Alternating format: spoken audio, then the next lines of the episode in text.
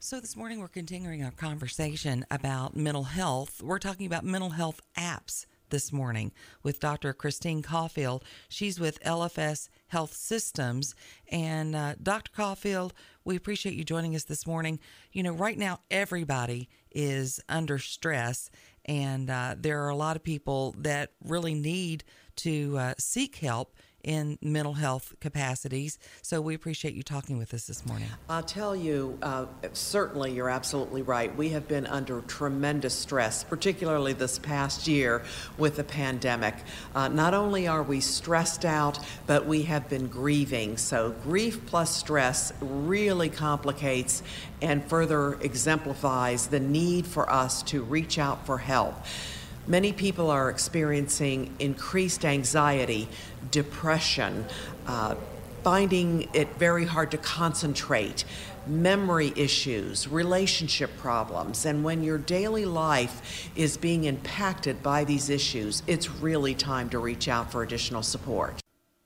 Let's talk about options that uh, that people may have. Counseling can be really expensive. It's not always covered by insurance, and sometimes people don't even have insurance. What about mental health apps? This seems to be something that a lot of people are, are turning to. Uh, there's certainly a lot of advertising for them. Do you support the use of mental health apps? I think it's a very good adjunct uh, for people that are struggling. Um, you know, for example, the best therapy for depression is individual counseling plus medication for clinical depression.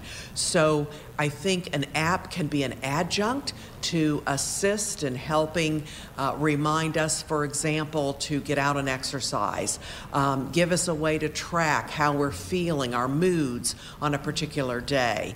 Uh, so basically, the American Psychological Association is supporting apps, uh, but certainly not as the primary for mental health counseling.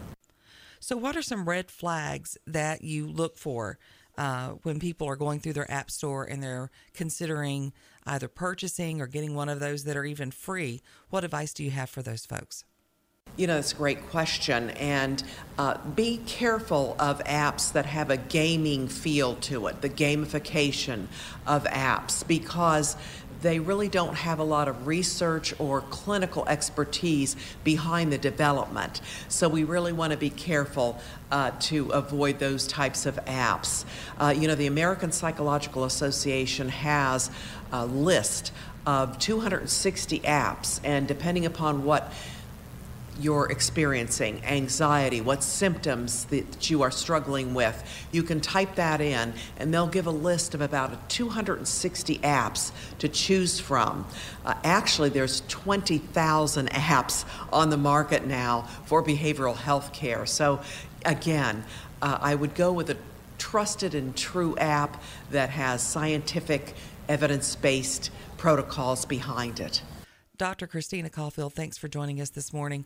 Uh, again, the mental health apps are not a substitute for actually seeing someone in person, but some of them can be useful if you are uh, are searching for legitimate ones. But when there's so many out there to choose from, you do need to be really careful, and it's never a substitute for that one-on-one training. We'll be back with more of the Morning Jam here on the Virginia Talk Radio Network.